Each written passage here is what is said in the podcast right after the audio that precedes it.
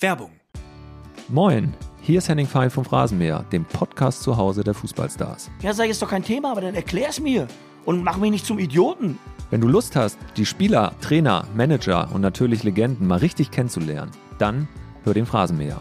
O sole mio, stai accanto di me. Hier erfährst du, wie die Stars wirklich ticken, was sie beschäftigt und welche Anekdoten aus ihrer Karriere sie niemals vergessen. Haben sie mich auch gefragt. Man, hast du schon mal was von Belastungssteuerung gehört? Ich sag, bevor du anfängst zu steuern, musst du erstmal belasten. Abonnier den Phrasenmäher am besten direkt bei Spotify, bei Apple Podcasts oder deiner Podcast-App, damit du keine Folge verpasst und erfahr Geschichten, die sonst hinter den verschlossenen Türen der Bundesliga bleiben. Werbung Ende. Das Bild News Update. Es ist Freitag, der 2. Dezember und das sind die Bild Topmeldungen. Kimmich nach WM aus komplett fertig. Nächstes Skandalinterview von Kanye West. Ich mag Hitler. Otto erfüllt sich seinen letzten Traum. Was für ein bitteres WM aus. Wir gewinnen mit 4 zu 2 gegen Costa Rica, sind aber trotzdem raus. Nationalspieler Josua Kimmich hat in seiner Karriere schon viele Höhepunkte, aber auch einige Tiefpunkte erlebt. Für ihn ist es bereits das zweite Gruppenaus bei einer Weltmeisterschaft. Nach dem Spiel spricht er sich in der Interviewzone den Frust von der Seele und lässt durchblicken, dass er emotional am Ende ist. Der Bayern-Star ringt um Worte, sagt dann, für mich persönlich ist das der schlimmste Tag meiner Karriere. Ich habe Angst, dass ich in ein Loch falle. Man macht sich schon Gedanken, diese Misserfolge sind mit meiner Person verbunden. Kimmich nimmt kein Blatt vor den Mund. Er erklärt weiter, wir haben 2018 vergeigt, dann die Euro letztes Jahr in den Sand gesetzt. Mit richtig viel Motivation war er in die Wüsten-WM gestartet, um die Katastrophe von 2018 wieder gut zu machen nur ohne Erfolg. Er war einer der größten Musikstars der USA, doch jetzt singt Skandalrapper Kanye West immer tiefer. Seinen jüngsten antisemitischen Tiraden ließ West jetzt eine weitere Ungeheuerlichkeit folgen. Im Interview mit dem verurteilten Verschwörungstheoretiker Alex Jones sagte er beim wirrrechten Nachrichtenportal Infowars, ich mag das Wort böse in Verbindung mit Nazis nicht. Ich liebe jüdische Menschen, aber ich liebe auch Nazis. Und dann legte der mit einer schwarzen Maske vermummte Rapper nach, ich sehe auch gute Seiten an Hitler, ich mag Hitler, sagt Kanye. Nach Kanye Wests Äußerung hat das rechte Online-Netzwerk Parler mitgeteilt, dass sein geplanter Verkauf an den Rapper abgesagt worden sei. Diese Entscheidung sei im gegenseitigen Einverständnis bereits Mitte November getroffen worden, schrieb das Unternehmen Parliament Technologies am Donnerstag auf Twitter. Kanyes eigener Twitter-Account wurde wenige Stunden nach seiner Entgleisung gesperrt. Mal wieder. Was genau der Grund dafür ist, unklar. Twitter-Chef Elon Musk erklärte später, dass das Profil wegen Anstiftung zur Gewalt gesperrt wurde. Sie fühlte sich offenbar durch das Geräusch der Sauerstoffmaschine gestört. Da soll eine 72-Jährige in einer Klinik ihrer Bettnachbarin kurzerhand die Luft am Sauerstoffgerät abgeschaltet haben. Der Fall ereignete sich laut Staatsanwaltschaft am 29. November in einem Mannheimer Krankenhaus. Laut Ermittlern schaltete die 72-Jährige der Mitpatientin den Hauptschalter des Sauerstoffgeräts am selben Abend gleich zweimal aus und das, obwohl diese laut Ermittler auf die maschinelle Sauerstoffversorgung angewiesen war. Und das war der 72-Jährigen wohl klar.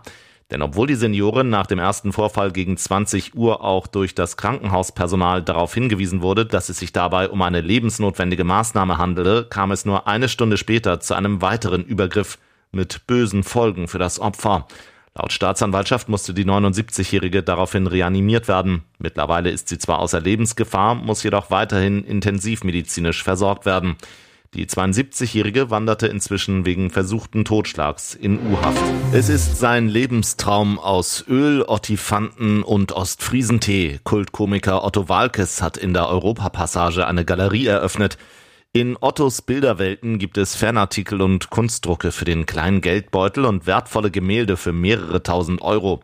Bild besuchte Otto zur Eröffnung. Ich male drei bis fünf Bilder pro Monat. Heute ist mein großer Traum in Erfüllung gegangen. Ich wollte Kunstpädagoge werden, habe das studiert. Während meines Studiums bin ich aber immer bekannter geworden, konnte es nicht beenden. Früher habe ich meine Bilder immer verschenkt. Otto verschob für die Eröffnung seinen Florida-Urlaub. Was ist das Geheimnis seiner Kunst? Ich habe das Gefühl, dass der Ottifant in der abendländischen Kunst bisher vernachlässigt wurde. Deshalb habe ich ihn in die Gemälde der alten Meister geschmuggelt, die durch ein Bad in Ostfriesentee in neuem Licht erstrahlen. Ich mag alle meine Bilder, sonst hätte ich sie ja nicht gemalt. Die Ampel streitet wegen der mangelhaften Ausrüstung der Bundeswehr. Finanzminister Christian Lindner und Verteidigungsministerin Christine Lamprecht behaken sich im Briefwechsel. In einem Schreiben aus dem Finanzministerium kritisiert Lindner seine Kabinettskollegin. Auch Industrievertreter hätten darauf verwiesen, dass die schleppende Verfügbarkeit von Ausrüstung und Munition nicht aufgrund fehlender Haushaltsmittel, sondern durch komplizierte, teils intransparente und inkonsequente Bedarfsplanung sowie bürokratische Bestellprozesse ihres Hauses bedingt sein. Mit anderen Worten, die Ministerin und ihr Ressort haben genug Geld, aber falsch geplant. Autsch. Bezeichnend ist auch der Tonfall. Offenbar haben wir eine unterschiedliche Wahrnehmung zu dem an diesem Montag stattgefundenen Spitzengespräch mit der Rüstungsindustrie, schreibt Lindners Staatssekretär an den Gegenüber im Wehrressort.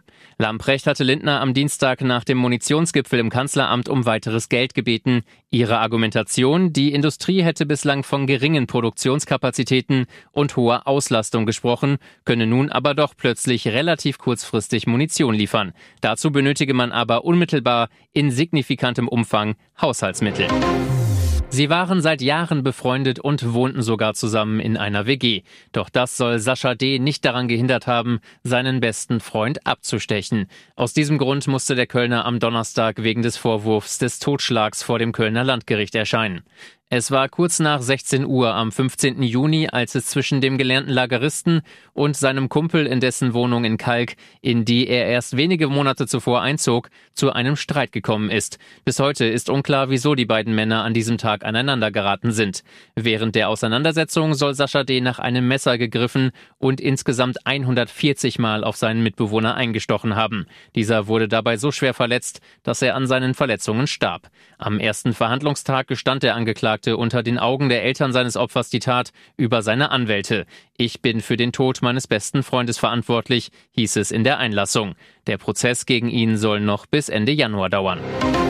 Vor diesem Film zittert der britische Palast. Die Netflix-Doku von Prinz Harry und Herzogin Meghan ist jetzt schon ein Drama, noch bevor sie überhaupt ausgestrahlt wird. Knapp eine Minute ist der Trailer lang und Royal-Fans halten während der gezeigten Szenen gespannt den Atem an. Es beginnt mit sehr privaten Schnappschüssen des verliebten Paares, glückliche Momentaufnahmen in Schwarz-Weiß. Doch plötzlich eine weinende Meghan, die ihr Gesicht in der Hand vergräbt. Dazu Prince Harrys Stimme aus dem Off. Niemand sieht, was hinter verschlossenen Türen passiert. Dann ein schneller Schnitt auf die versteinerten Gesichter von William und Kate. Am Ende des Trailers kommt Megan zu Wort und was sie zu sagen hat, klingt fast wie eine Drohung. Wenn so viel auf dem Spiel steht, ist es dann nicht sinnvoller, unsere Geschichte von uns zu hören? Wann die finale Doku ausgestrahlt wird, verrät Netflix nicht. Die roten Weihnachtstrucks des Brauseriesen Coca-Cola gehören in vielen Innenstädten zur Tradition. Jetzt ist einer der LKW in Flammen aufgegangen bei einer Tournee in Europa. Videos im Netz zeigten, wie plötzlich Feuer aus dem Anhänger des Wagens schoss. Schnell breiteten sich die Flammen auf die Plane aus. Der Vorfall passierte in der rumänischen Hauptstadt Bukarest. Auf einem Video eines Passanten ist zu sehen, wie schwarzer Rauch an der Seite des Lastwagens aufsteigt. Mitten auf der Straße musste der Fahrer den Truck bis zum Stillstand abbremsen. Mehrere Männer versuchten, das Feuer zu löschen. Vergeblich. Später trafen Feuerwehrleute am Unfallort ein und löschten die Flammen sofort. Der Fahrer konnte sich selbst retten, indem er den brennenden Anhänger abkuppelte. Niemand wurde verletzt. Auf TikTok scherzten die Nutzer nach dem glimpflich ausgegangenen Vorfall. Einer schrieb, die Cola hat jetzt einen neuen Geschmack, rauchig. Sagt Weihnachten ab, es gibt keine Coca-Cola mehr, schrieb ein anderer.